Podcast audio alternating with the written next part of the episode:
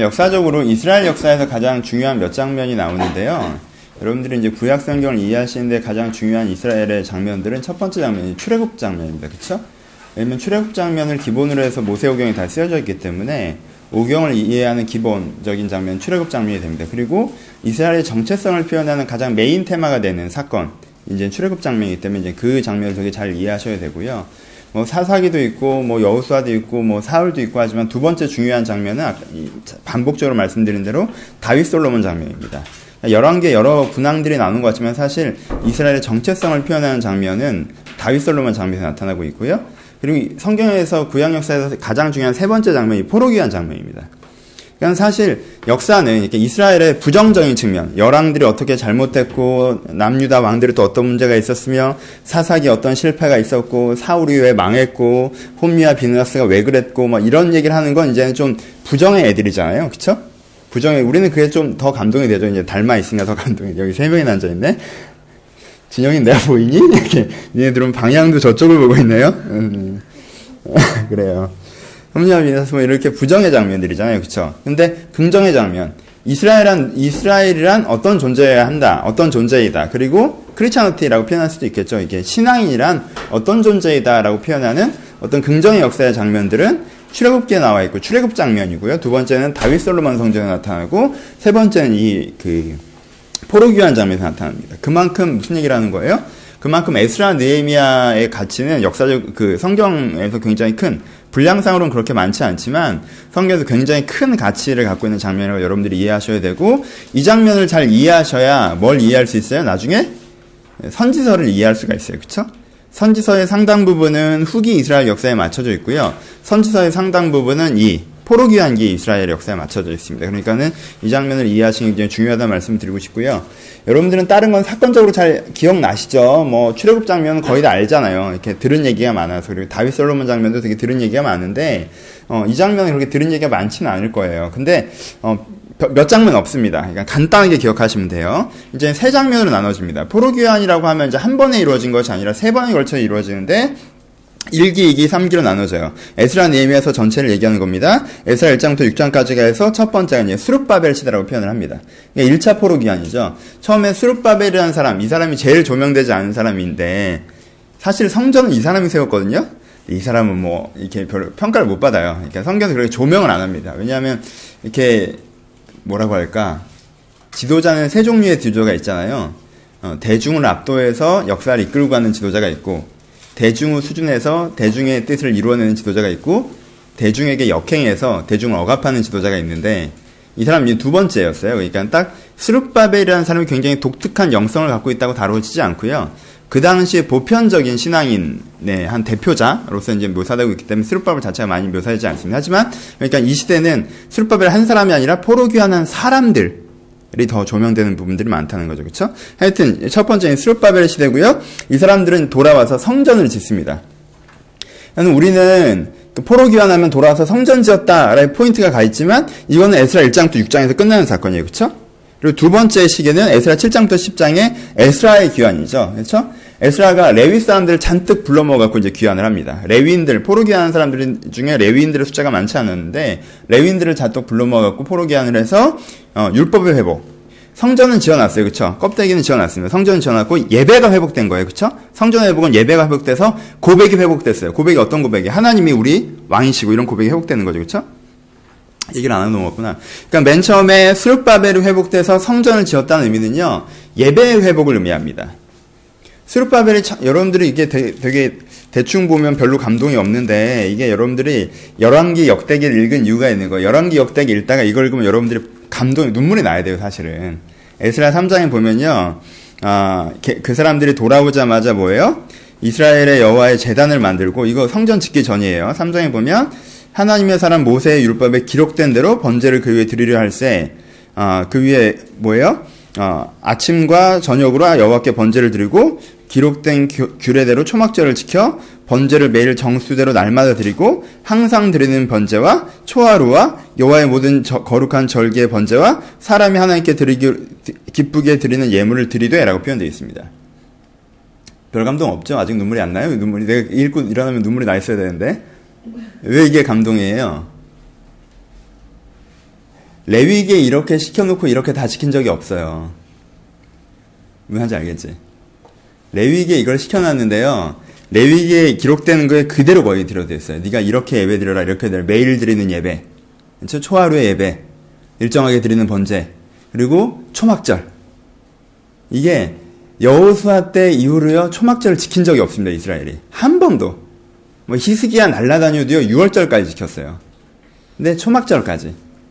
는 하나님이 이러한 고백으로 나에게 나오라라고 얘기한 다음에 한 번도 그런 적이 없는데 그게 그 400년의 왕조사가 지나가고 400년의 사사기가 지나가고 위대한 지도자들이 많이 생겼었지만 누구 하나 이걸 제대로 챙겨서 하질 않았거든 진짜. 다윗 솔로몬 시대는 했겠죠. 했을 거라고 예상은 해요. 하지만 이렇게 진짜 초막절까지 꼼꼼하게 지켜졌던 적은 거의 처음이라고 보여진다는 거죠. 그래서 이 구절이 감동적인 거예요. 예배가 회복되는 건 뭐가 회복되는 거예요? 예배 형식이 회복됐다는 걸 얘기하는 거예요? 아니죠. 고백이 회복된 걸 예, 의미하는 거죠. 무슨 고백이 이루어진 거? 예배 첫 번째 보게. 하나님이 우리의 왕이십니다라는 고백이죠. 그렇죠? 번제를 드리는 건 그렇죠? 하나님이 우리의 왕이시고 회개는 뭐예요? 그 번제의 기본적인 의미는 뭐예요? 나는 내 중심적인 죄인이지만 이젠 주의 인으로 말미암아 주님께 순종하는 삶을 살고자 합니다. 라는 고백을 드리는 거죠. 그렇죠? 초막절의 고백이 뭡니까? 6월절은 6월절은 내가 6월절 원장의 피로 죽었어야 되는데 살려 주셨습니다. 그러니까 6월절의 고백이에요. 초막절의 고백은 이젠 불기둥이 일어나면 따라가고 불기둥이 멈춰서면 멈춰서고 무슨 뜻이에요? 내가 이제부터는 무엇의 인도? 하나님의 인도함을 따라서 살겠습니다. 라는 고백이 초막절의 고백이에요. 그렇죠? 그래서 이 나라에 정착할지라도 꼭 뭘 지키라고 그랬어요? 초막절을 지키라고 그랬어요. 왜요? 네가 떠돌아다닐 때 했던 것과 국가로서 네가 조성돼서 산다 할지라도 떠돌아다닐 때 살았던 같은 고백, 같은 삶을 너희가 사는 것을 기억하기 위해서 초막절을 꼭 지키라고 했어요. 그렇죠? 이 초막절이 신약적으로는 뭘 상징합니까? 6월절, 이 그 신약적으로 상징하는 바는 오순절의 성령 세례에서 성령 시대를 상징합니다. 그렇죠? 그러니까 구약에서 6월절이 예수 그리스도의 제사, 예수 그리스도의 십자가를 상징한다면 구약에서의 초막절은 신약에서는 이제 성령 시대적 상징성을 가져요. 왜? 불기둥과 구름기둥. 하나님이 이제 내 안에 임재하셔. 불로 임하셔서 이제는 내가 뭐에 따라 성령의 인도에 따라 살아가겠습니다라는 고백이 담기기 때문에 그래요. 그러니까 이 사람들이 뭘 한 거예요? 이제는 예배가 회복이 된 거예요. 뭐가 회복이 된 거예요? 고백이 회복이 된 거예요. 그러한 게 이제 스룹바벨의 능력입니다. 스룹바벨 시대의 특징입니다. 1기는 뭘 했어요? 스룹바벨이라는 지도자가 1차 포로 귀환을 일어나서 성전을 세우고 고백을 회복합니다. 무슨 고백? 예배의 고백을 회복하는 거죠. 하나님의 주권의 고백, 그리고 나의 회개의 고백, 그리고 내가 주를 따르겠다는 결단의 고백이 회복되는 것이 일기에 일어났던 일입니다. 이기가 이기가 나타난 게 이제는 두 번째 이기가 에스라 시대죠. 에스라 시대는 아까 얘기한 것처럼 레윈들을 불러 모아서 뭘 회복하냐면요. 율법을 회복합니다. 율법을 회복한다는 건 이런 의미예요. 보세요. 신앙생활에 참 재밌는 게 뭐냐 하면 여러분들도 이런 경험들 있으시죠? 다 이게 어떤 애가 교회 왔어요. 그래서 예수를 뜨겁게 이제 믿어요. 한 1년 이제 고민하다가 아 정말 내가 이제는 하나님이 살아계신 걸 알겠고 하나님이 왕인 걸 알겠고 내가 이제 내 마음대로 살지 않고 주를 위해 살겠습니다라고 결단이 됐어요. 얼마 뜨거운 감동이 이게 400년간 800년간 없던 고백이 들어졌단 말이에요. 내 인생에. 와 이게 결단하고 이제 내가 주를 위해 삽니다. 주는 나의 왕이라고 고백을 했어요. 그쵸? 고백을 했습니다. 그리고 이제 다음날 월요일에 출근을 했어요. 근데 얘한테 문제는 뭐야? 주를 위해 사는 게 뭔지 잘 모른다는 게 문제죠. 그렇죠? 주가 뭘 원하시는 거에 대한 이해가 없는 게 문제. 이런 사람들 많이 있죠. 아, 정말 감격의 예배 고백은 있어요. 그 사람 예배 드릴 때 보면 여기 하나님이 가득합니다. 정말. 근데 월요일 날 얘를 보면 얘는 딴 애 같아. 왜? 그럼 얘가 그럼 고백이 변질됐나? Sunday Christian인가? 아니요. 얘 진짜 그 예배 고백이 있는 애예요. 근데 뭘 몰라? 의를 몰라요. 율법을 몰라요. 법도를 모릅니다. 그러니까 어떻게 되는 거예요? 그냥 좀 이제 살던 대로 사는 거죠. 여러분 오해하지 말으셔야 되는 게요. 지금 이 예배 고백을 회복했던 사람들은요. 다 고향이 어디예요? 거의 다. 고향이 바벨론인 사람들이에요. 그렇죠? 그건 태어나서부터 누구 어떤 이름을 가졌어요? 참 이렇게 재밌는 게 좀 다른 얘기지만 다니엘서 보면 다니엘 사람들 얘기할 때 다니엘과 새 친구 하면 다니엘 다니엘은 유대 이름이죠. 그렇죠? 근데 다니엘과 새 친구 하면 사드랑 메삭 아벤누고는 무슨 이름이에요? 바벨론식 이름이에요. 그렇죠? 우리는 왜 그런지 모르겠는데 다니엘은 유대 이름으로 불러주면서 새 친구는 바벨론식 이름으로 불러요. 다니엘도 바벨론 이름이 있었어요. 그렇죠? 이 사람들은 다 어떤 사람이에요? 바벨론 이름이 있었어요. 바벨론 교육을 받았고 바벨론 출신이란 말이에요. 그렇죠? 그리고 여기는 어느 나라예요? 바벨론이에요. 여기 그냥 자치구일 뿐이지 여기는 바벨론이란 말이에요. 그렇지? 물론 페르시아지만. 그렇죠? 그러니까 이 사람들 기본적인 사고방식이나 패턴에서 뭐가 익숙해져 있겠습니까? 자기가 원래 쓰던 문화나 사고방식과 패턴이 익숙하겠죠. 그러니까 그걸 그냥 쓰겠죠. 그렇죠? 그래서 에스라가 처음에 딱 돌아온 다음에 얘네들 사는 꼴을 보고 어떻게 했어요? 얼, 막, 뭐 이렇게 넋을 놓고 앉아있었다고 성경에 표현되어 있어요. 오늘 하진 않지만 에스라가 얘 하, 1차 포로 기한이 이루어진 다음에 아 2차로 이제 딱 이렇게 레위인들을 딱 끌고 감동의 포로 기한을 딱 해서 1차 포로 기한에 예배 고백에 회복을 한 애들의 사는 꼴을 보고요. 에스라가 넋 놓고 가만히 앉아있다가 그 다음에 하나님 앞에서 내가 얼굴을 못 들겠다고 하면서 진짜 옷을 찢고 회개하는 장면이 나옵니다. 그러니까 2차 포로 기한 약간 그런 느낌이에요. 뭐예요? 가치가 세워지지 않은 거죠. 공동체적 가치. 이제 율법적 가치가 세워지지가 않았어요. 그래서 두 번째 에스라가 하는 포르기안의 의미는 뭐예요? 이게 굉장히 중요한데 가치의 회복입니다. 두 번째 에스라가 하는 게. 그렇죠?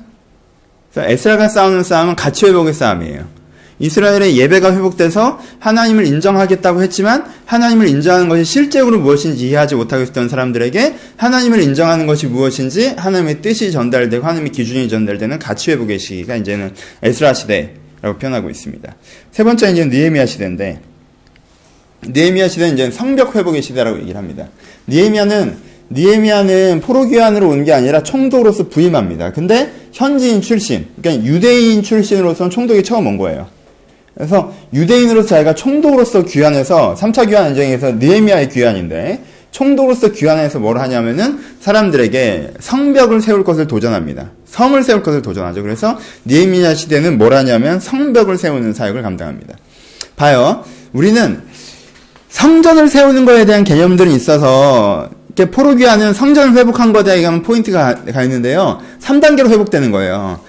성전을 세우는 건 첫 번째, 예배 회복은 첫 번째 1단계예요. 두 번째는 뭐가 있어야 돼요? 율법 회복, 가치 회복이 있어야 되게 2단계예요. 3단계는 성벽을 세워요. 성벽을 세우는 게 왜, 왜 의미가 있어요? 성벽을 세운다는 의미는 뭐냐면 도시를 세운다는 의미입니다. 그렇죠? 우리나 요즘 이 생각을 하지 말고요. 우리는 성벽 개념이 잘 없어요. 근데 그 당시 사람들은 어떻게 삽니까? 그 당시 사람들은 어떻게 살아요? 띄엄띄엄 띄엄띄엄 이렇게 동네마다 이렇게 마을마다 농촌마다 이렇게 산단 말이에요. 그렇죠? 또 얘네들은 또 유목하고 이러면 또 어디 사는지도 몰라요. 사실 애들 계속 돌아다니는 애들이야. 그렇지? 근데 이렇게 돌아다니고 띄엄띄엄 살고 해서는 뭐에 대한 경계가 없습니까? 저쪽 사마리아 지역, 이쪽 예루살렘 지역. 그래서 지역적 경계는 있어도 이게 뭐가 없어요? 정확한 포인트가 없는 거죠. 그렇죠? 어디까지가 사마리아고 어디까지가 예루살, 예루살렘이고 어디까지가 저런 사람들이고 어디까지가 이런 사람들인지 경계가 없는 거예요. 근데 성벽을 딱 세우면 다른 표현으로 도시를 딱 건립하면 뭐가 뭐가 생기냐면요. brand name이 생깁니다. 그렇죠? 그러니까 정체성이 발생한다는 거예요. brand name이. 내 내부적으로는 정체성이고 외부적으로는 뭐가 되는 거예요? 가치 확장이 되는 거죠. 그렇죠? 여러분 꼭 독립을 안 해도요. 독립을 안 해도요. 예루살렘에 있는 어떤 성전을 얘기하는 게 아니라 예루살렘이란 도시, 그 도시 사람들은 이러하다. 라는 것들은 굉장히 독특한 의미를 가집니다. 지금이랑 달라요. 지금도 조금 있죠. 뭐 부산 사람들 뭐 이런 거 있잖아요. 서울 사람 뭐 깍쟁이고 뭐 이런 거 있잖아요. 우리는 약간 이렇게 지역색식으로 이렇게 얘기하잖아요. 어떤 지역색처럼. 근데 그 당시에는요, 사실 점령당하고 피점령되긴 했지만 이게 기본적으로 어때요? 여러분들이 이 분위기에서 보시는 것처럼 중앙 황제가 지방 관료를 다 파견해 가지고 전체를 통틀어 있는 것이 아니라 각각 도시마다 문화와 언어와 민족의 특성을 갖고 살아간단 말이에요. 그러니까 그 문화와 민족과 언어의 특성을 갖고 있는 게 곧장 어떻게 돼요? 바벨론이라는 한 국가, 페르시아라는 한 국가로 형성되어 있기 때문에 오히려 독립국가일 때보다 선명한 브랜드임을 가지고 이런 가치를 전반적으로 어떻게 하는 게 가능해요? 확장하는 게 가능해지는 거예요. 그래서 세 번째 성벽을 세우는 작업은 이제는 예루살렘 가치, 기독교 가치, 신앙 가치를 스스로에게는 정체성화하고 우리는 이런 사람들이다. 스스로에게는 정체성하고 외부에는 가치 전파하는 하나의 선을 만드는 작업으로 활용됩니다. 그래서 세 번째는 뭘 회복하는 거예요? 정체성을 회복하는 거예요. 저는 막연하게 예외 회복으로 끝나는 게 아니에요. 이 3단계 회복이라고 하는 건 첫 번째 내가 뭘 회복하는 거예요. 하나님이 내 왕입니다. 라는 고백을 회복하는 거죠. 두 번째 뭘 회복하는 거예요. 하나님이 왕이니까 내가 하나님이 어떤 가치를 갖고 있는지 하나님에 대한 가치와 적용을 회복하는 거예요. 그렇죠? 세 번째는 뭘 회복하는 거예요. 내가 하나님을 왕으로 인정하고 하나님의 가치를 인정하는 사람들끼리 함께 모여서 대안적인 도시를 만들어내는 것. 그래서 우리 내부적으로는 대안사회, 외부적으로는 가치갱신적인 모델. 를 창출해내는 거. 이게 뭐예요? 이 세, 이 세 가지를 뭐라고 부릅니까? 하나님께서는 회복이라고 부르신다. 이게 언제적 걸 회복시키는 거예요? 회복, 회복하는데, 언제적 걸 회복시키는 거예요? 솔로몬 때 걸 회복시키는 겁니다. 왜? 하나님 보시기에는요, 그 지금 뭐, 희, 뭐, 그냥 뭐, 11개에 나왔던 그냥 그 고만고만한 왕들, 그런 시대, 그냥 단지 국가를 회복시키려고 하는 게 아니에요. 그쵸? 여러분 잘 이해해야 돼요. 하나님이 왜 나라를 망하게 했습니까? 나라의 껍질은 남아있는데 뭐가 사라졌기 때문에 그래요? 나라의 정체성이 사라졌기 때문에 그렇죠. 나라의 목적이 사라졌기 때문에 그래요. 그래서 나라를 망하게 한 거예요. 왜? 나라가 오히려 뭘 방해하고 있어요? 정체성을 오히려 방해하고 있기 때문에 나라는 껍질을 깨버리신 거예요. 그렇죠? 그러니까 이건 단지 유대라는 소수민족이 타 지역에 끌려갔다가 내 나라를 다시 찾았다는 개념이 아니에요. 여러분 나라는 다시 안 찾았습니다. 유다는 이때 독립을 못했어요. 그렇죠? 나라는 다시 찾은 게 아니에요. 하나님은 나라를 찾게 해줄 생각도 없었어요. 그러니까 나라를 다시 찾은 게 아니라 내가 신앙을 회복했더니 예전의 영광, 예전처럼 잘 나가게 됐다. 이런 식의 패턴, 이런 식의 기복주의적 패턴이 아니라는 거예요. 오히려 국가가 이들의 정체성을 선상하기 때문에 국가라는 껍질을 깨, 깨물 통해서 어떻게 하는 거예요? 이들의 정체성을 온전히 회복하게 하려는 거죠. 언제부터 정체성이에요? 아까 얘기했던 출애굽 시대의 정체성, 6월절의 고백과 초막절의 고백. 그렇죠? 아까 얘기했던 솔로몬 시대의 정체성. 솔로몬이 어떻게 해요? 성전을 세우죠. 뭐라는 거예요? 예배를 회복하죠. 그 다음에 뭘 합니까? 성전을 갖다 놓고 이 성전 갖다 놓고 솔로몬이 그 다음에 하는 게 뭐예요? 솔로몬 언약이에요. 다윗 언약의 특징은 뭐예요? 영원토록 우리와 함께 하소서 우리가 잘못하더라도 우리가 부족하더라도 하나님의 약속을 포기하지 마시고 이런 식의 다윗의 언약이에요. 솔로몬 언약은 뭐예요? 솔로몬 언약은 기본적으로는 공의의 언약이에요. 왜? 우리가 하나님을 외면해서 하나님이 우리를 싹 죽여버린 다음에 라도 다시 이걸 보면 우리 회복하여 주셔서 이렇게 가거든요. 그러니까 우리가 이 기준을 바라보면 이것이 이루어질 것이고 이 기준을 바라보지 않으면 이것이 이루어지지 않을 것이라는 공의의 언약이라면 성전이 회복되고 언약이 회복되고 그 다음에 뭐가 이루어집니까? 솔로몬 시대가 열리죠. 솔로몬 시대는 어떤 시대라고 그랬어요? 다른 나라를 정복하는 정복 왕조였어요? 아니죠. 솔로몬 왕가라고 하는 이 이스라엘이라고 하는 새로운 가치 국가가 주변 국가 가운데 아 저런 가치도 있구나를 창출하는 거라고 그랬어요. 그렇죠? 그러니까 사실 하나님께서는 사이즈는 작을지 모르겠지만 오히려 더 폭발적일 수 있는 구조로 그렇죠? 이 3단계를 이루어내시는 거죠. 이런 똑같은 건 예수님이 오셔도 반복되죠. 이스라엘 사람들은 유다 사람들, 유대인들은 자꾸 무슨 생각했어요? 메시아가 오면 독립할 줄 알았죠. 나라가 회복될 줄 알았어요. 이상한 사람들이에요. 바벨론 포럼 교회도 나라가 회복됐던 게 아닌데 메시아가 오면 나라가 회복되고 다윗의 왕조가 열릴 거라고 생각했어요. 전성기 시대 솔로몬의 그 형태가 회복될 거라고 생각했단 말이에요. 근데 예수님은 원래부터 그럴 생각이 없었고 하나님 원래부터 그럴 생각이 없어요. 뭐 하려는 거예요? 가치가 회복되는 거죠. 예수 그리스도를 말면 어떻게 돼요? 하나님이 진짜 하나님을 주로 인정하는 예배 고백이 회복되어지고, 그렇죠? 하나님의 뜻의 기준으로 살아가는 뭐가 회복되어지고, 하나님의 뜻과 기준으로 살아가는 그 사람들 가운데 가치갱신, 성령 시대, 가치갱신이 회복되어지고, 그래서 그 사람들이 함께 모여서 뭐라는 성벽을 만들었습니까? 뭐라는 브랜드 네임을 만들었어요? 교회라는 브랜드 네임을 만들어내는 거죠. 교회라는 성벽을 만들어내는 거. 이건 배타적인 성벽, 성벽을 얘기하는 거 아니라 도시로서의 성벽을 얘기하는 거예요. 그렇죠? 이 도시라는 성벽을 만들어내요. 교회라는 브랜드네임을 만들어냈어요. 그래서 그 교회라는 브랜드네임의 가치가 어떻게 되는 거예요? 로마 전체로 흘러가게 되는 거죠. 그렇죠? 원래는 이게 언제 됐어야 되는 일이에요? 원래는 이 페르시아 시대도 될 수 있었던 일이에요. 거기까지 갈 수 있었고. 근데 뭐에서 실패합니까? 니에미아 시대에 성벽을 세운 이후에 오히려 에스라적 갱신이 퇴보하는 모습으로 니에미아가 마무리가 됩니다. 사람들이 성벽을 세워놓고는 이게 이 성벽의 의미를 생각하지 않고 그냥 우리가 이제는 성벽을 세웠으니 그 안에서 평안을 누리자라는 식으로 가면서 내부적으로는 다시 세속적 가치가 몰려오는 상태. 그걸 니에미아가 되게 성토하는 장면으로 니에미아서는 마무리되면서 이 시대가 오픈 엔딩으로 끝나요. 그 다음에 어떻게, 어떻게 됐는지 정확하게 기억되, 기록되어 있지는 않습니다. 하지만 역사적으로는 정확하게 어떻게 됐는지 대략적으로 우리가 알고 있죠. 그렇죠? 잘 못했습니다. 그 다음에 우리는 중간기 시대라고 불러서 우리는 성경, 성경으로 인정하지 않는데, 캐톨릭 성경이나 위경이 아니에요. 거짓 성경을 얘기한 게 아니라 외경. 우리는 정경까지 인정하지 않지만 외경이라고 해서 성경적 가치를 갖고 있는 글로 인정하는 뭐 마카비서라든가 뭐 이런 것들이 있습니다. 여러분들이 쉽게 접할 수 없으니까 굿모닝 바이블 보시면 이, 이 중간 부분들도 나타나 있어요. 중간에 말라기로 우리는 끝나는데 캐톨릭 성경은 60, 73권이거든요. 좀 더 있어요. 그 중간이. 근데 우리는 그 중간을 잘 인정하지 않는 이유가 뭐냐면 그 중간 액센트는 국가 회복에 굉장히 많이 가 있습니다. 국가 회복. 근데 중간기를 읽어놓으시면 신약 성경과 구약 성경이 어떻게 시대적 변화를 겪는지에 대한 이해를 하실 수 있어요. 그러니까 읽어놓으시는 게 좋아요. 읽어보시면 도움이 됩니다. 그렇죠? 우리가 웬만한 경건서적도 있는데 외경 정도는 읽어줘야죠. 그렇죠? 읽으시면 좋아요. 그렇게 얘기할 수 있겠지만 성경도 안 읽는데 그쵸? 정경도 지금 한 번에 못 뛰어가지고 이 난리를 3년을 끌고 있는데 우리는 교회 한 5주년 기념으로 외경도 한번 공부를 하도록 하죠 그쵸? 이런 3단계의 시대를 갖고 있습니다 대략적인 느낌은 아시겠죠?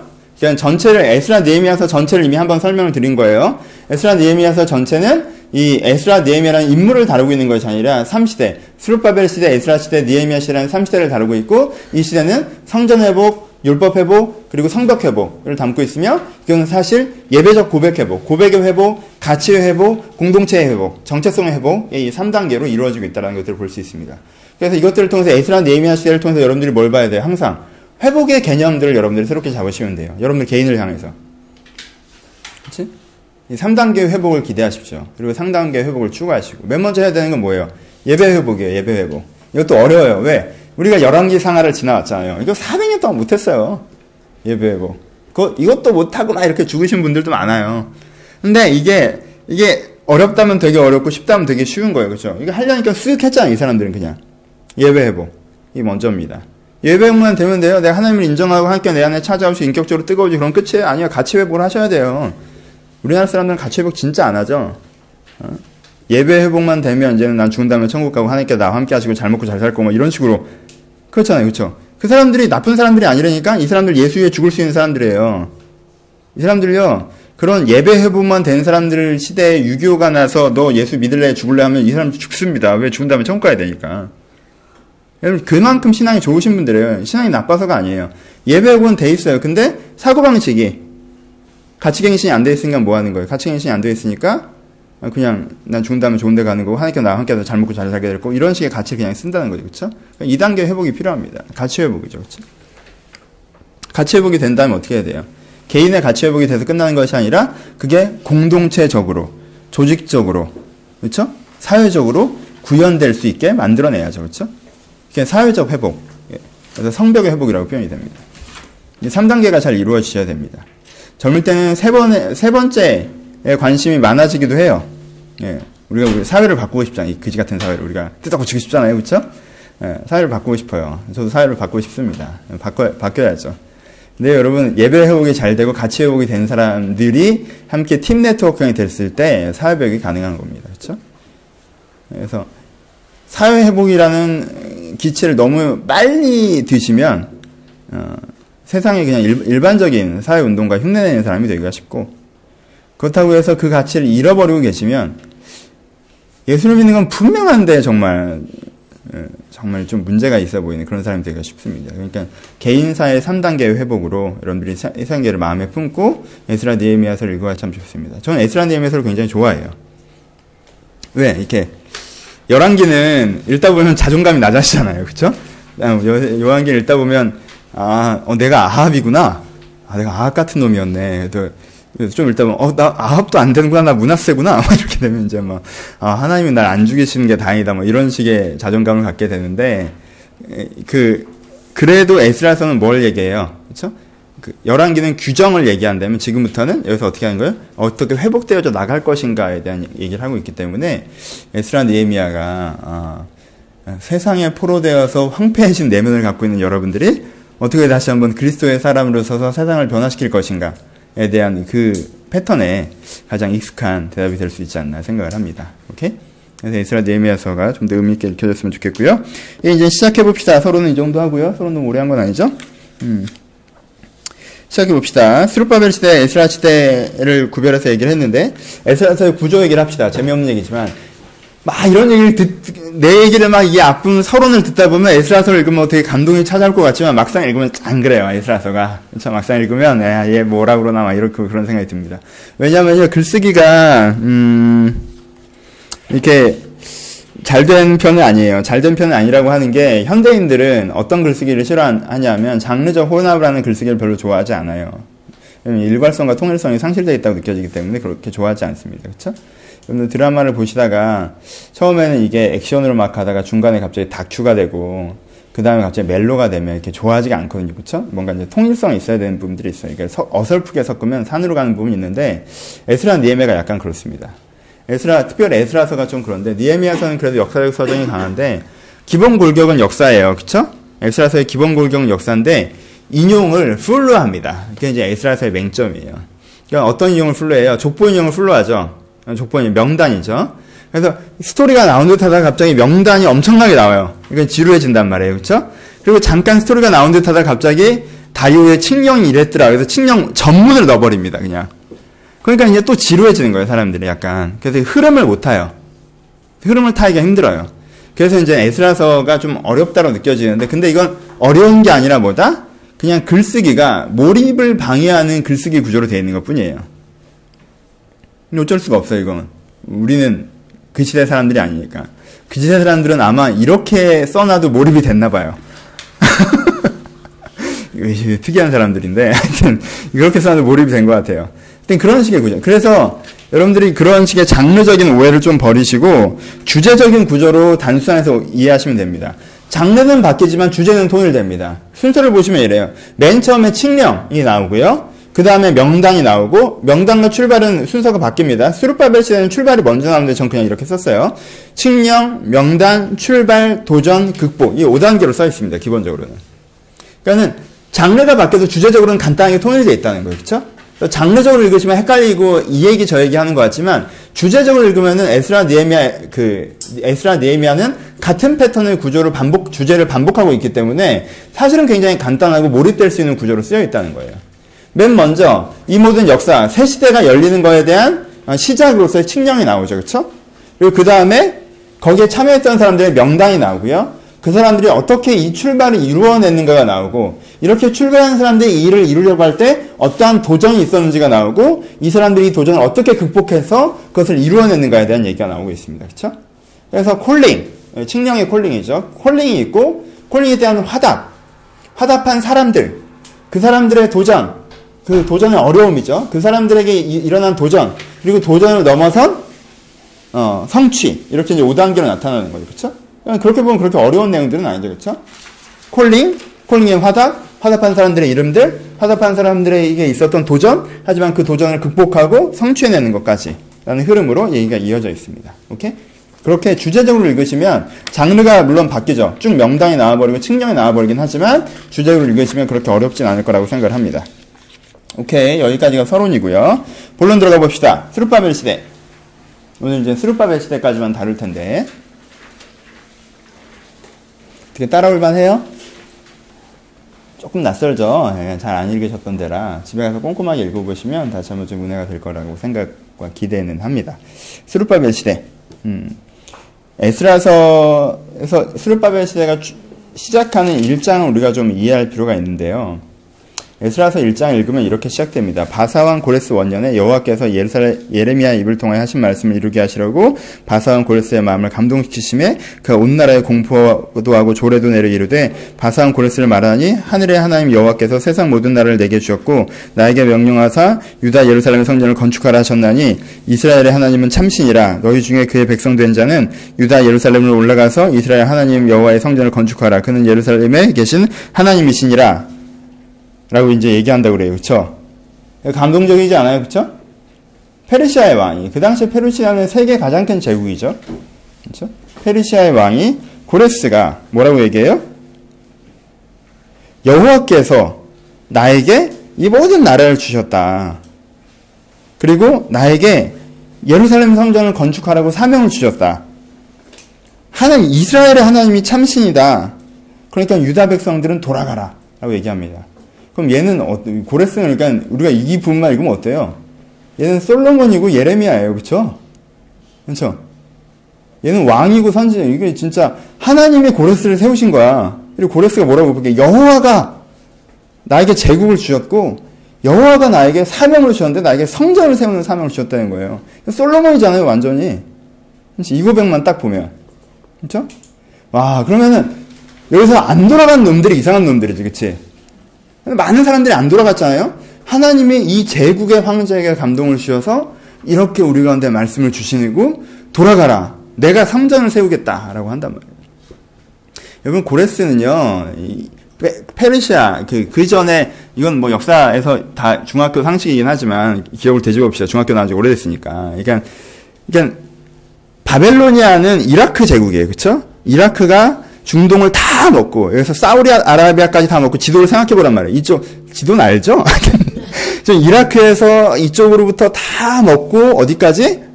여기 이라, 이스라엘까지 다 먹고 북방에 어디까지? 그리스 턱 밑까지 올라간 게 바벨로니아예요. 그렇죠? 이 이라크가 이랬단 말이에요. 근데 이걸 누가 뒤집었어요? 이란이 뒤집은 거예요. 이란. 이란이 페르시아란 말이에요.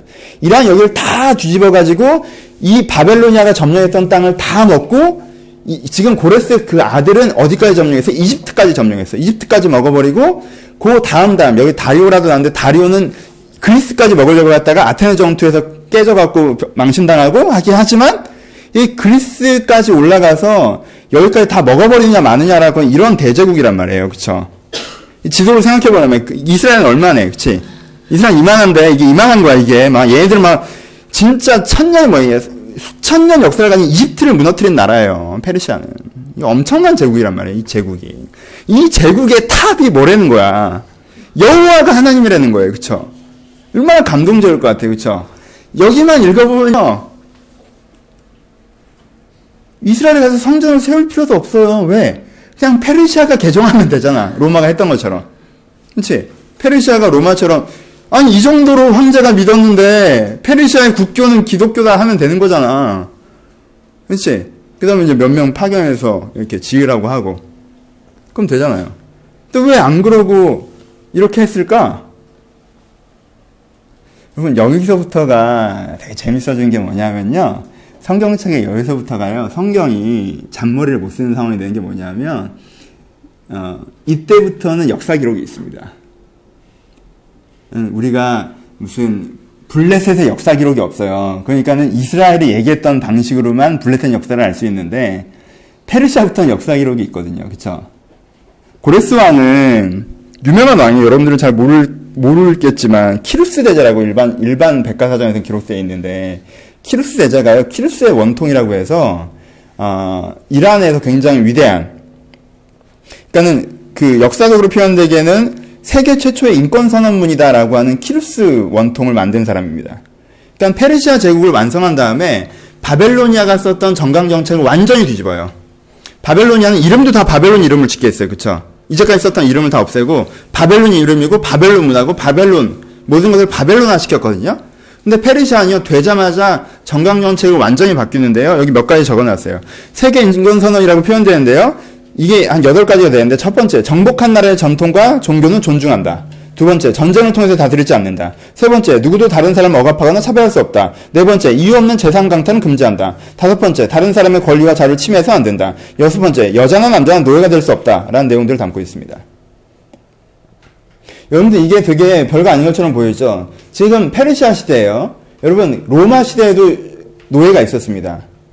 근데 로마의 훨씬 전인 페르시아의 키루스 대제는요 노예 제도를 철폐했어요. 그리고 정복 지역의 시민들이 어떤 식으로라든지 2등 국민으로 취급받는 것들을 금지했습니다. 그렇죠? 보통 그렇게 되거든요. 페르시아 사람이 1등 국민, 이란 사람이 1등 국민, 그냥 포함된 사람들은 2등 국민. 로마도 그렇게 했어요.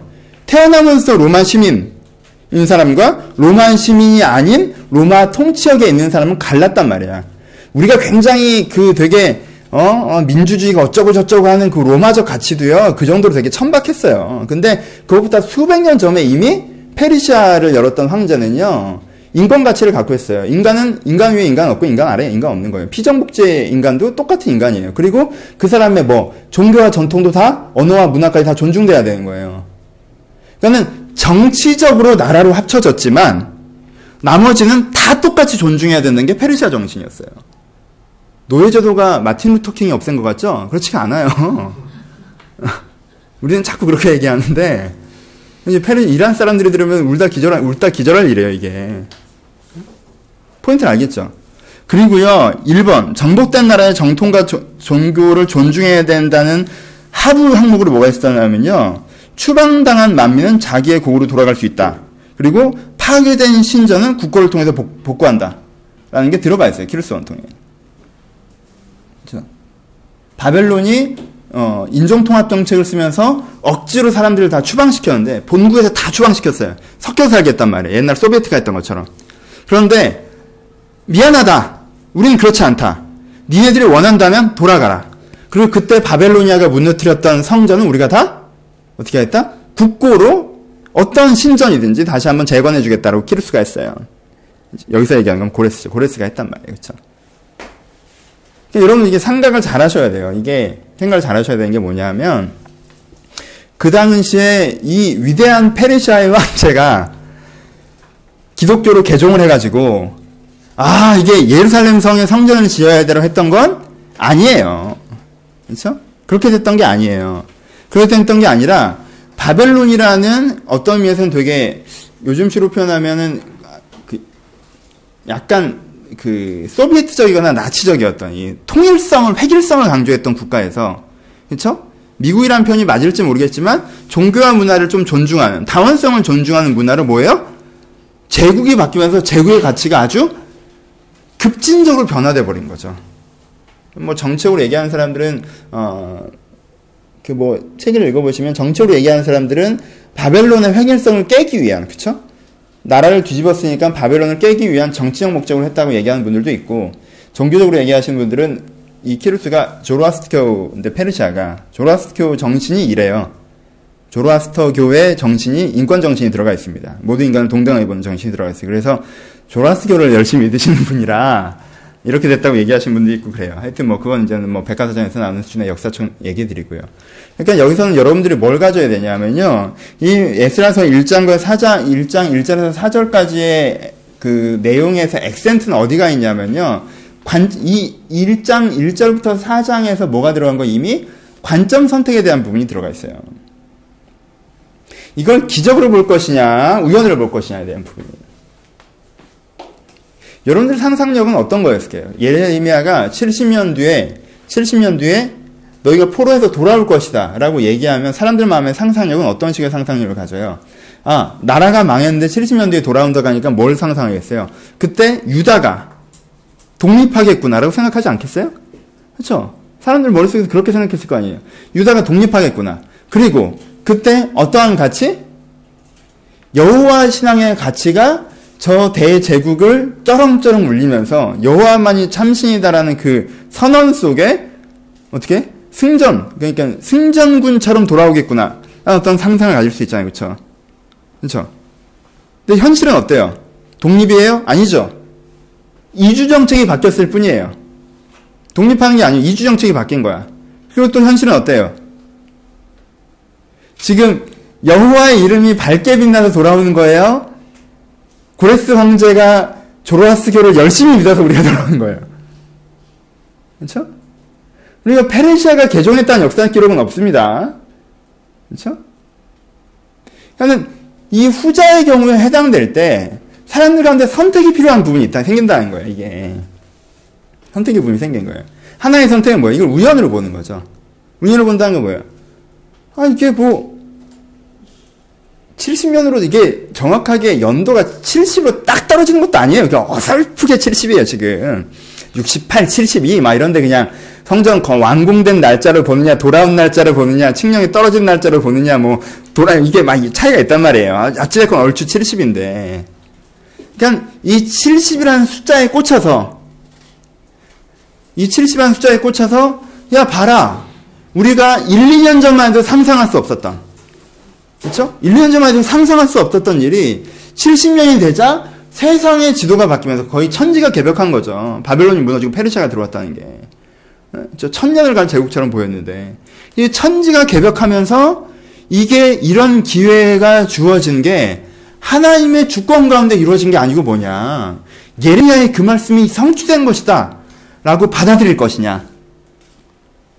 하는 왜 이렇게 오버를 하냐. 고레스가 이주자 정책을 바꾼 거고 고레스가 종교 정책을 바꾸는 거고 고레스는 조로아스터교고.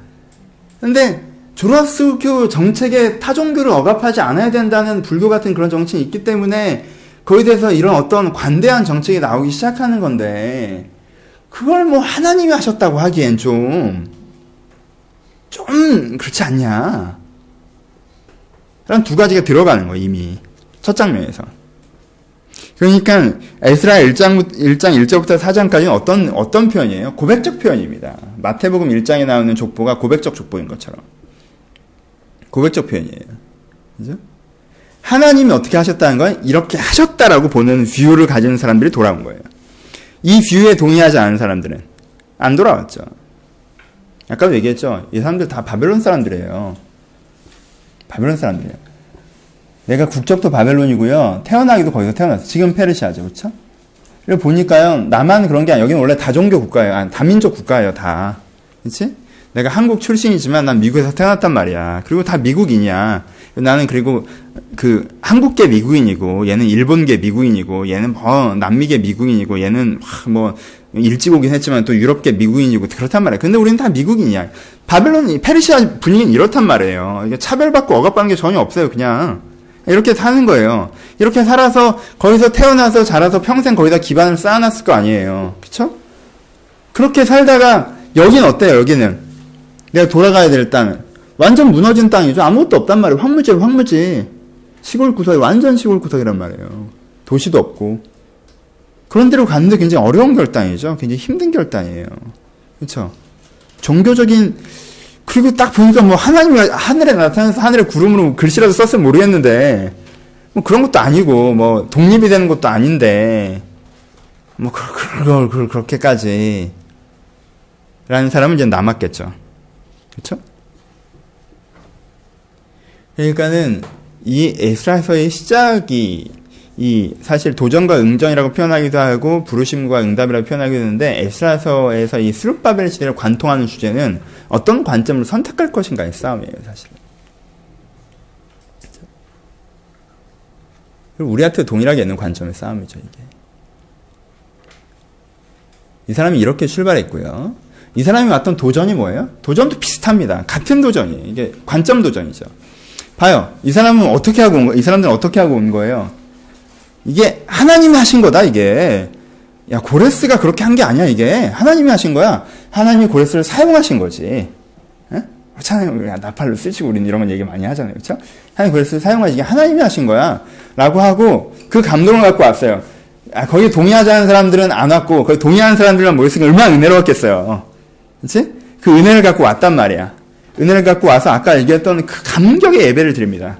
얼마나 은혜로웠겠어요. 그 감격의 예배를 드리고 예배가 마치자마자 이 사람들이 성전 건축을 딱 시작을 합니다. 왜? 그 사명을 받고 여기서 온 거니까. 성전 건축을 딱 시작하려고 하는데 어디 어떤 사람들? 그 지역의 토착민들.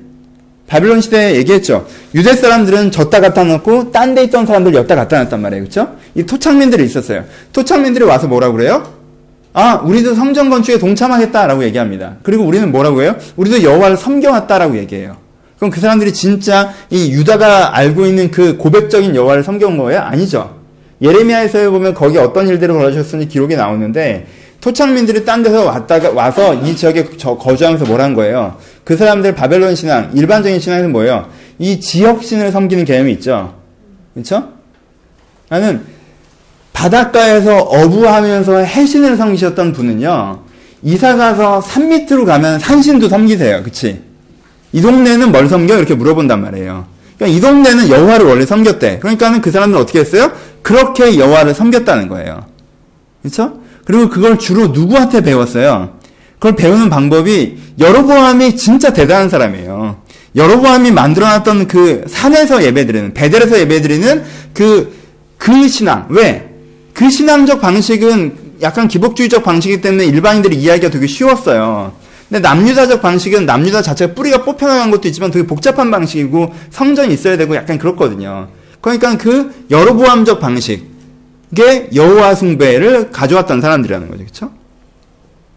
그러니까 그 사람들이 같이 하자고 하니까 스룹바벨은 어떻게 할 수밖에 없어요. 거절할 수밖에 없죠. 왜? 이건 고백적인 작업이기 때문에 너희가 이 고백에 동참하겠다면야 좋지만 너희의 고백을 갖고 같은 고백이다라고 얘기하기 시작하면 그건 아니다라고 얘기하는 거죠. 그쵸? 그건 아니다. 우리는 너를 함께 할 수 없다라고 얘기합니다. 그쵸? 그러니까 이게 교회도 그런 게 있어야 돼요. 근데 나 약간 고민인데. 근데 왔는데 얘가 되게 기복주의적 고백을 갖고 왔어. 근데 저희는 그런 데가 아닙니다. 딴 교회 가시죠. 이럴 수는 없잖아요, 그치? 아, 근데 이런 부분은 좀 그래야 될 것 같기도 하고, 예, 그래서 저는 고백적인 게 되게 중요해. 근데 서서히 변할 거라고 믿고 하는 거죠. 근데 분명히 한국교회 맹점 중에 하나가 그거잖아요. 이렇게 신앙이 좋으신 분들이, 진짜 고백이 있으신 분들이 있는데, 다른 고백을 가지는 사람들이 대거 들어와서, 어, 고백이 섞여버린 부분들이 분명히 있잖아요. 그쵸? 용어는 같이 쓰는데 의미는 다른. 이런 경우죠, 그렇죠? 용어는 똑같은 걸 써요. 근데 의미가 달라요. 이 사람이 믿는 기본 가치, 근간 가치와 이 사람이 믿는 근간 가치가 완전 달라요. 근데 이렇게 얘기하면 또 이렇게 얘기가 되죠. 왜? 아, 주님께 감사해. 아, 주를 위해 살아야지. 하나님께 나와 함께 하셔. 이제 나는 아라고 얘기하는데 얘는 어라고 알아들으면서 둘이 대화를 한다니까요. 그냥 이게 되게 우스꽝스러운 장면인데 옆에 보면 되게 웃기는 장면인데 그게 돼요. 하여튼 그런 느낌들이 있는 거죠. 이렇게 좀 다른 얘기겠지만. 그렇죠? 그러니까 스룹바벨이 어떻게 하는 거예요? 거절하죠. 고백을 거절합니다. 그렇죠? 스룹바벨이 잘했어요? 잘못했어요? 잘했죠? 고백을 지키기 위해서 왔어요. 오자마자 예배를 드리고 성전 건축을 시작합니다. 그래서 다른 사람이 같이 하면 물리적으로 도움이 많이 되지만 고백의 정체성을 지켜야 되기 때문에 그들을 거절하고 성전 건축을 지속했어요. 근데 그 사람들이 어떻게 합니까? 이 사람들 고발하죠. 고소고발합니다. 본국에다가. 뭐라고 고소고발하죠? 그러니까 이 사람들이 거절한 것까지 큰 문제가 안 돼. 이 사람들이 이렇게 같이 하자는 걸 거절한 것도 별 문제가 안 됐어요. 고소고발하는 것도 문제될 게 없어요. 근데 고소고발하는 논리는 이렇죠. 어떤 논리예요? 이 사람들이 지금 성전을 짓는 것은 장기적으로 뭘 하려고 하는 것이다? 종교적인 활동이 아니라 정치적인 활동이다. 얘네들은 분명히 이 성전을 지은 이후에 독립으로 갈 거다. 그러면은 중앙에서 이 지역, 이 정말 이 끝, 끝자락에 있는 이 지역을 통제하기 어려울 거다. 그리고 역사책을 한번 뒤져봐라. 이 지역에 이 지역을 다 장악했던 제국이 있었고 그 제국의 후예들이 바로 얘네들이다. 걔네들을 데려다 놓고 그걸 복원하게 하려고 하는 건 결국은 강 이쪽의 주도권을 페르시아의 영유권을 잃어버릴 수 있는 행동이다. 지금 굉장히 위험한 짓 하시는 거다라고 다 왕을 걱정해서 하시는 얘기다라고 이제는 중앙에 올린단 말이에요. 중앙에 올렸어요. 그럼 이 중앙에 올린 게 오 하면 안 되지. 중앙에 올린 게 설득력 있어야 돼요, 없어야 돼요. 없어야 돼요. 왜? 고레스의 측령 있잖아요. 페르시아의 국가의 기조라는 게 있단 말입니다. 그렇죠? 이 사람들이 자기들끼리 온 게 아니에요. 고레스의 측령에 따라 왔잖아요. 고레스의 측령은 이 페르시아 왕조의 페르시아 국가의 어떤 거예요? DNA예요. 그러니까 이게 돼야 된단 말입니다. 근데, 근데 역사를 보면 되게 재밌게 되는 게 뭐냐면 되게 이상하게 엉키는 게 뭐냐면 고레스는 이미 돌아가셨고요. 아드님이 이집트 원적을 가셨어요. 이집트를 다 까부셨는데 까부시고 돌아오시는데 다마스커스에서 돌아가셨어요. 고레스 아들이. 그러니까는 중앙에서 어떻게 됐냐면 선대왕은 죽었지 그 아들 왕은 갔다가 전쟁에 승리돼 귀한 중에 죽으면서 타지에서 다마스커스에서 죽으면서 후임자에 대한 이게 복잡한 게 되는 거예요. 그래서 고레스 적통이 아닌 가짜 왕이라고 표현되는 사람이 황제로 등극합니다. 뭐 키르메데스가 뭐 있어 이름이 있어요. 하여튼 그 사람이 황제가 됐어요. 그 사람이 오래도 못했어요. 황제 잠깐에 꽤뭐 뭐 몇십 년 못하고 하다가 그 다음에 고레스의 적통인 다리오가 등장하면서 이 사람이 날아가거든요. 근데 딱 그 고발이 올라간 게 그 딱 사인 거야. 조금 일찍 올라갔으면 애가 애고 이집트 쳐들어가기 전에 뭐 말도 안 되는 소리 아버지가 하라고 하는 거니까 닥치고 있으라고 했을 거고 좀 더 늦게 올라갔으면 아 이건 당연히 하는 건데 니들이 왜 그래 그랬을 텐데 그 사이에 딱 올라간 거예요. 그런 바람에 이 사람은 고레스 정통성이 아니기 때문에 고레스 신령을 인식하지 않고 그 사람들의 그 상황 논리를 받아들여서 일단 중지 이렇게 이렇게 해버린 거예요, 그렇죠? 원래는 중앙정부 상황이 그때 좋지가 않아서 이 사람이 막 재벌 장악한 게 아니었거든요. 그러니까는 위험하다고 하니까 일단 정지한 거지. 자기가 왕권에 대한 자신감이 없는데 지금 뭐 민족 정책이 어쩌고저쩌고 생각하게 됐겠어요? 일단 정지를 시켜놓은 거예요. 그때 이스라엘 사람들 입장을 생각해보란 말이에요. 그렇잖아. 잘못한 게 있어? 하나도 없지. 게 없어. 주를 위해 부름받아. 어, 내가, 내가 이제까지 태어나고 살아온 모든 것들을 버리고, 이건 거의 아브라함의 콜링이잖아요. 본토 친척 아비의 집을 떠나 여기까지 왔단 말이에요. 그쵸? 여기까지 와서, 내가 하나님의 사명에 뛰어들어서 주의 일을 하고 있고, 불리한 협조 요청이 있었는데 그걸 거절해냈더니 어떻게 했어요? 성전 건축이 중단됐습니다. 뭘로? 칙령으로. 봐요. 여기서 기본적인 충돌이 생깁니다. 우리는 이제까지 이 사람의 오픈이 뭐예요? 칙령이지만 주의 뜻이다라고 시작한 거예요. 그쵸? 근데 그 칙령이 나를 딱 막아섰을 때 칙령은 주의 뜻이냐 황제의 뜻이냐에 대한 충돌이 생기는 거지. 한 번은 도움이 됐고 한 번은 도움이 안 됐으면 이건 뭐예요? 그냥 우연으로 봐야 되지 않냐 문제가 생긴다는 거야. 포인트 알겠죠? 아니 그때는 칙령을 하나님께서 살아계셔서 고레스를 단지 사용만 하신 거면 지금 그 황제를 사용하신 하나님은 어디 가셨길래 가 되는 거예요. 그래서 관점 충돌이 생기는 겁니다. 그래서 이 사람들 핀트가 탁 나갑니다. 핀트가 탁 나가요. 그래서 학계에서 보면요, 이 사람들이 아 말렸구나 이렇게 생각해요. 말렸구나. 잘 살았는데 바벨론에서 잘 살았는데 젠장 갑자기 신앙적으로 완전 너무 확 땡겨가지고 너무 은혜 받아서 한 번 싹 쐈는데 한번 싹 쐈는데 쏴서 살다 보니까 아 말렸던 내 친구 말이 맞았어. 걔는 지금도 바벨 그원 자기 자기 원래 동네에서 그냥 잘 먹고 잘 살고 있을 텐데 여기 와가지고 지금 학교에서 보면 이 사람들이 정말 편벽한 집, 이렇게 대충 얼기설기 지은 집도 자꾸 태풍에 날아가고 농사도 안 되고 그래가지고 막 성전 짓긴 져야 되는데 지금은 때가 아니고 막 이런 식으로 하는 게 나와요. 그 사람들이 이 초반에 이런 열정적이었던 사람들이 그렇게 된 건 뭐?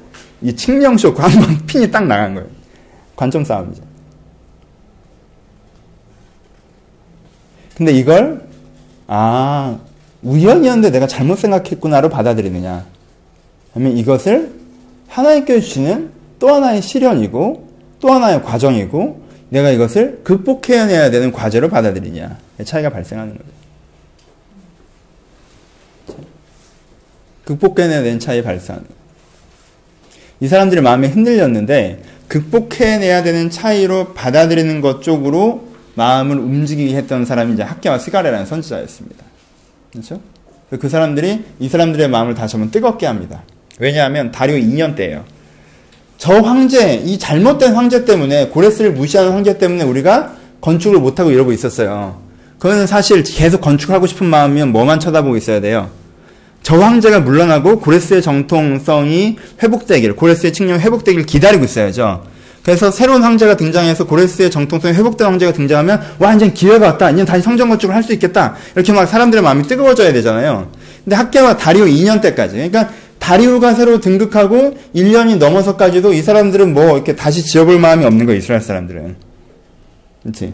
자기를 묶고 있었던 끈이 풀어졌는데도 움직일 마음이 없어요.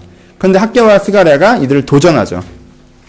다시 그들을 꿈꾸게 하고 그래서 이들이 다시 누구에게 다리오에게 상소를 보냅니다. 왜? 다리오는 고레스 적통이니까. 그래서 고레스 왕이 예전에 이런 측령을 보내셨었습니다. 저희가 그것 때문에 짓다가 짓지 말라고 해서 못 짓고 있습니다. 저희 다시 져도 되는 거 아니겠습니까? 그랬더니 다리오가 어 한번 찾아보자. 그래서 찾아봤더니 여기에 대한 건설에 대한 기록들이 이제 나온단 말이에요. 그렇죠? 허락했던 기록들이 나오고. 그러니까 이제 다리오가 전폭적인 지원, 완전히 전폭적인 지원을 하죠. 빨리 지어라. 어? 할아버지가 지으라고 했던 걸 아직도 못 지었냐. 빨리 지어라. 라고 하고 거기에 대한 모든 경제적인 지원들을 약속하고 또 이것에 반대하는 세력에 대한 처분권까지 줍니다. 그렇죠? 성전 건축에 대한 전폭적인 지원을 하면서 성전이 단기간에 쭉 올라가죠 그냥 완공돼 버리는 장면까지 이제 나타나고 있습니다. 그러니까 첫 번째 여러분들이 쌓아야 되는 가장 여기서 기본적인 주제는 뭐예요? 관점 싸움입니다. 도전과 응전의 가장 기본적인 테마는 어떤 관점으로 볼 것이냐에 대한 부분이죠. 그래서 여러분들 딱 마찬가지예요. 두 가지 관점이 상존합니다. 두 가지 관점이 상존해요. 내 인생을 해석할 수 있는 두 가지 시선이 있습니다. 이렇게 볼 수도 있고요. 저렇게 볼 수도 있어요. 애매한 거라 이게. 이 애매한 거라. 에? 예? 근데요. 그래서 믿음의 문제라고 얘기하고 선택의 문제라고 얘기하고 여러분들이 하는 믿음과 선택에 대해서 하나님께서 여러분들이 해냈다라고 말씀하시는 거예요. 그렇죠? 하나님이 다 하시는 거잖아요. 근데 왜 여러분들이 해냈다고 해요? 왜? 그걸 선택한 게 여러분이기 때문에 그래요. 그 관점을 선택한 게. 그리고 그 선택을 뭐라고 불러요? 믿음이라고 부릅니다. 그렇죠? 여러분들이 이걸 넘으실 수 있어야 됩니다. 이제 예배 회복 얘기를 할 텐데 여러분 예배, 예배 회복이 그냥 되신 것 같아요? 아니에요. 이 사람들에게요 예배 회복 그러니까 번제 드리고 뭐 제사 드리고 유월절 지키고 이러면 되는 거 아니야? 아니에요. 이 사람들이 왜 그렇게 완벽한 예배 회복을 해낼 수 있었는지 아십니까? 이 사람들에게 선명한 관점이 있었, 기 때문에 그래요. 열왕기 보셨죠? 역대기 보셨죠? 계속 무슨 싸움이에요? 관점 싸움이에요. 그렇죠? 관점 싸움이에요. 아 이게 이게 좀 되다가 어 이거 잘 되네라고 하니까 이게 꼭 하나님이 하신 건가? 이거 내가 잘 되는 거 아닌가? 이렇게 생각했던 왕들. 어, 저, 저거, 저거, 저거 안 되네, 저거. 아버지 보니까 안 되는데? 아, 안 되는 거 보니까 여호와 신앙 잘못된 거 아니야? 뭐 이렇게 한번 해봐야 되는 거 아니야? 아, 이렇게 안 하면 큰일 나. 이렇게 하면 큰일 나. 이렇게 하면 내 아버지가 죽은 것처럼 나도 죽을 수가 있어요. 해야 돼. 아, 근데 꼭 이렇게 해야 돼? 그 11개의 400년의 암흑김은 결국 관점 충돌해서 잘못된 관점을 선택하든가 관점을 섞었든가. 그래서 사실은 잘못된 관점을 선택하는 패턴이기 때문에 문제가 생겼던 거고. 이 사람들은 어때요? 포로기를 겪으면서 지금 이 사람들도 이게 세상이 그렇게 흘러가는 거다, 사회가 그런 거다, 상황이 그런 거다, 우연히 된 거다, 라고 얘기할 만한 충분한 명분이 있다 할지라도 내가 뭘 선택해요? 하나님께서 약속하신 70년의 약속, 하나님께서 말씀하신 우리의 정체성, 하나님의 살아계심과 우리를 향한 view, 이런 것들을 향해서 내 인생을 재해석해내고 그것들을 향해서 쭉 나아가는 부분들이 나오는 게 이 사람들의 특징이라는 그래서 예배가 회복됩니다. 이거 어느 정도로 위대한 회복인지 여러분들이 상상도 못해요. 저 아까 얘기했죠? 성전을 건축하기 전에 이 사람들이 이걸 다 지켰어요. 그 다음에 이 사람들이 뭘 지켰습니까? 6월절을 지켰어요. 성전을 지을 때 어떻게 해요? 제사장들이 딱 옷을 입고 나와서요. 나팔을 들고 아삽의 자손 레위 사람들. 이렇게 다 지키는 왕이 누가 있습니까? 아삽의 자손 레위 사람들이 재금을 들고 서서 이스라엘 왕 다윗의 규례대로 여호와를 찬송하되 찬양으로 화답하여 여호와께 감사하며 이르되 주는 지극히 선하심으로 그의 인자하심이 이스라엘 영원하시리로다 하고 선언하고 성전 건축을 시작합니다. 여러분 이게 훨씬 더 어려워요. 왜? 여러분 솔로몬 시대는요 그 당시에 있지 않았던 건축물을 올렸어요. 그렇죠? 은이 돌처럼 굴러다니던 시대. 그러니까 하나님은 우리와 함께 하시고 하나님은 신중의 신이고 왕중의 왕이다 이렇게 하기가 쉽지. 이 사람들은 뭐야? 몇 명 모여가지고 몇 명 모여가지고 시골 동네에 그렇잖아 몇 명 모여갖고 시골 동네에 자기가 갔던 바벨론에 있었던 어떤 대단한 성전들에 비해서 10분의 1, 100분의 1도 안 되는 조그만 성전 건축만 하나 올리면서 하나님은 신 중의 신이고 왕 중의 왕이시며 그는 선하시고 그의 인자하심 영원하다고 고백하는 게 대단한 거예요. 선명한 관점이죠.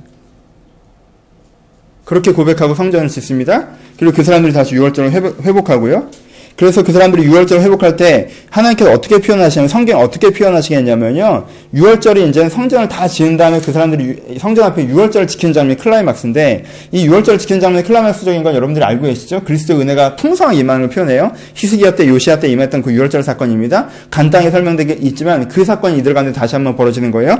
뭐라고 표현해요? 하나님의 하나님을 찾는 자들이 다 먹고 여호와께서 그들을 즐겁게 하셨다라고 성경에 표현되어 있습니다. 굉장한 표현이에요, 사실. 신앙적으로 본다면. 사회적으로는 굉장히 조그만 나라일 수도 있고요. 지역, 나라도 아니죠. 그냥 동네일 수도 있고요. 검축물로 보면 그럴 수도 있지만, 여기에 조그맣게지만 뭐가 회복된 거예요? 하나님의 가치가 완전히 회복된 거죠. 하나님의 가치가 완전히 회복되면 어떻게 해요? 하나님께서는 그들은 하나님을 즐거워하고, 하나님은 그들을 즐겁게 하시는 상황이 하나님의 게 완전히 회복된 상태 아닙니까? 그쵸? 그 우리가 죽은 다음에 천국 가면 영원토록 뭐 한다고 그래요? 찬송한다고 하죠. 찬송한다는 뜻이 뭐예요? 노래 부른다는 뜻이 아니에요. 우리가 하나님을 완전히 즐거워하고 하나님 우리를 즐겁게 하시는 완성된 상태를 희락이라고 표현하고 찬양이라고 표현하는 거예요. 그렇죠? 이 사람들 어떻게 하는 거예요? 거기까지 간 거예요. 하나님의 하나님의 의에 대한 완벽한 이해, 거기에 대한 동의, 거기에 대한 동감까지 이어진 상태. 물론 그것이 넓지 못해서 그렇죠? 여기서 에스라 시대에 가야 이게 넓어지죠. 이 사람들은 하나님 아는데 딴 걸 몰라. 예, 윤회에 감겨 있는데 다른 걸 몰라요. 다른 걸 몰라서 나중에 문제가 생기긴 하지만 일단 내가 아는 한 가지 기본 고백 이렇게 딱 명확하게 설립되어 있는 거죠. 여기까지 갑니다. 희락의 상태까지. 그들이 하나님을 앞에서 그들이 하나님을 찾고 하나님이 그들을 기쁘시게 하는 하나님이 그들을 기쁘게 만드시는 그런 상태. 그들을 즐겁게 하는 그런 것까지 딱 가는 거죠. 사람들이 이게 있기 때문에 에스라가 나중에 와가지고 막 에스라가 열받아가지고 니네 왜 이따위로 살았냐고 그러니까 그 사람들 울어요. 옛날에 왕 같으면 어떻게 했어요? 옛날에 왕이 에스라 같은 사람이 옛날 어떤 응? 열왕기 시에는 당신은 왜 이따위로 했습니까? 그러면은 왜 내가 뭐가 어때 죽여버리고 막 이랬잖아요. 근데 얘들은 뭐가 이 베이스가 있는 거예요 기본에. 그죠? 하나님을 찾고 하나님께 기뻐하신 베이스가 있어요. 뭐가 뭔지를 몰라서 그렇지 그 베이스가 있기 때문에 하나님 너 너희 그렇게 하는 거 슬퍼하셔라고 했더니 이 사람들 울어요. 그리고 안 그럴게요 그런단 말이에요. 멀쩡한 사람들이지. 이상한 짓을 했지만. 그치? 이 베이스가 필요한 거예요. 이게 뭐에서부터 오는 거예요? 관점 선택에서부터 오는 거예요. 이들이 명확한 관점을 선택할 때 하나님의 주권성을 인정한 명확한 관점을 선택할 때 하나님께서 약속하셨던 그것들이 실제로 이스라엘 안에 이제 구현되는 것들을 이제 볼 수가 있습니다. 그렇죠? 그래서 이것들을 뭐라고 표현하는 거예요? 믿음의 선한 싸움이라고 표현하는 겁니다. 그렇죠? 교회 올라고 하는데 엄마가 못 살게 굴고 뭐 이런 게 꼭 믿음의 선한 싸움이 아니고 뭐 그런 것도 선한 싸움이겠지만 성경 공부하려고 하는데 부인이랑 싸우고 이런 것도 믿음의 선한 싸움이겠지만 여러분들이 이 내 관점이 도전받을 때 하나님의 관점을 지키고자 하는 자기 결단을 갖는 것 이것들이 여러분들 좀 필요합니다. 여기서 모르겠어요. 이 사람들이 그런 본문을 읽었는지 모르겠지만 여기서 이들 가운데 모델링이 되는 건 아브라함입니다. 그렇죠? 아브라함도 어땠어요? 바벨론 땅에서 살다 그 이라크 땅에 살던 사람이 본토 원래 이라크 사람이잖아요. 본토 친척 아비의 집을 떠나서 지시할 땅으로 지금의 이스라엘 지역까지 왔습니다. 처음 만난 게 뭐예요? 처음 만난 건 가뭄이었어요. 그러니까 어떻게 했습니까? 이집트로 가버리죠. 아, 내가 잘못 생각했나? 아브라함도 그랬어요. 근데 나중에 맨 나중에 어떻게 합니까? 아브라함이 나중에 이삭을 바치라는 말도 안 되는 얘기를 들어도 어, 하나님께서 뭔가 선량하신 뜻이 있을 것이라는 신뢰감 가운데 그렇죠? 관점에 흔들림이 없이 그렇게 해나갈 때 오히려 그것이 그들 가운데 기회가 되고 선물이 되는 것들을 경험한 게 아브라함입니다. 그렇죠? 이 사람들도 마찬가지예요. 이 사람들도 마찬가지입니다. 본토 친척 아비의 집을 언약 하나를 갖고 떠났는데 떠나서 처음 만나는 것은 자기 생각에 이해되지 않는 정치적인 어려움, 상황적인 어려움, 환경적인 어려움을 만납니다. 그 시간이 생각보다 길기도 하고요. 하지만 이들이 여전히 이삭을 끌고 가는 아브라함의 심정으로 주를 신뢰할 때 그들 통한 하나님 일들이 일어난 일들을 볼 수 있었다라고 볼 수 있는 거죠. 여러분들이 이 새해를 살아가는데 아, 모르겠어요. 이제는 사실은 아, 내가 이번 주에는 에스라 설교 준비하면서 너무 은혜를 이 성경 공부 좀 너무 은혜를 받아가지고 깨달으셨는지 모르겠지만 주일 설교는 없어요 이번에 이렇게 텍스트 하긴 하긴 해요 설교를 하겠죠. 근데 이제 내가 이게 너무 좋아가지고 이걸 이걸 그냥 예배 시간에 할까라고 생각될 정도로 저는 되게 감동을 많이 받았어요. 이렇게 성경 공부를 준비를 하면서 계속 너무 열왕들만 보다가 좋은 상태 좋은 애들 보니까 이렇게 은혜가 되는지.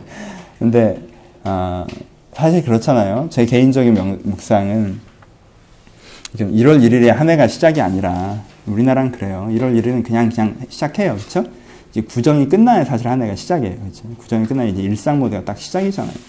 그 전까지는 새해 뭔가 일도 많고 상황도 많고 진짜 이제 일상 모드가 시작된 게 구정이 끝난 이 시점인데 그래서 사실 한국 사람들은 사실 신정이 새해라고 하지만 사실은 구정이 여전히 새해처럼 일상적으로 받아들여지는 부분이 분명히 있는데 어, 한 한 달 정도의 시간이지만 새해 신정에 명확하게 했던 관점이 좀 흐려지고 계시다면 여러분들이 이 관점의 싸움을 싸우는 것들을 통해서 한해 예, 선명한 이런 삶의 결론을 좀 끌어낼 수 있도록 다시 한번 마음을 새롭게 하시는 에스라서가 됐으면 좋겠습니다.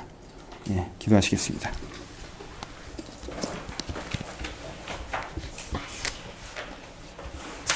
어, 우리 잠깐 1, 2분 정도 기도합시다. 주님, 제 마음이, 제 시선이 흔들릴 때가 있었다는 것을 봅니다. 그리고, 어, 이들도 흔들릴 수 있었다는 것을 저희가 이해할 때, 이들처럼 내가 하나님 앞에서 시선이 흔들리지 않는 결정들을 하길 바랍니다. 내 안에 함께 하셔서 어, 명확한 시선을 명확한 시선으로 한 해를 달려갈 수 있도록 해주시고 한, 해, 한 주를 달려갈 수 있도록 해달라고 우리 함께 들은 말씀 생각하시면서 잠깐 기도하시고 제가 기도하겠습니다. 기도하겠습니다.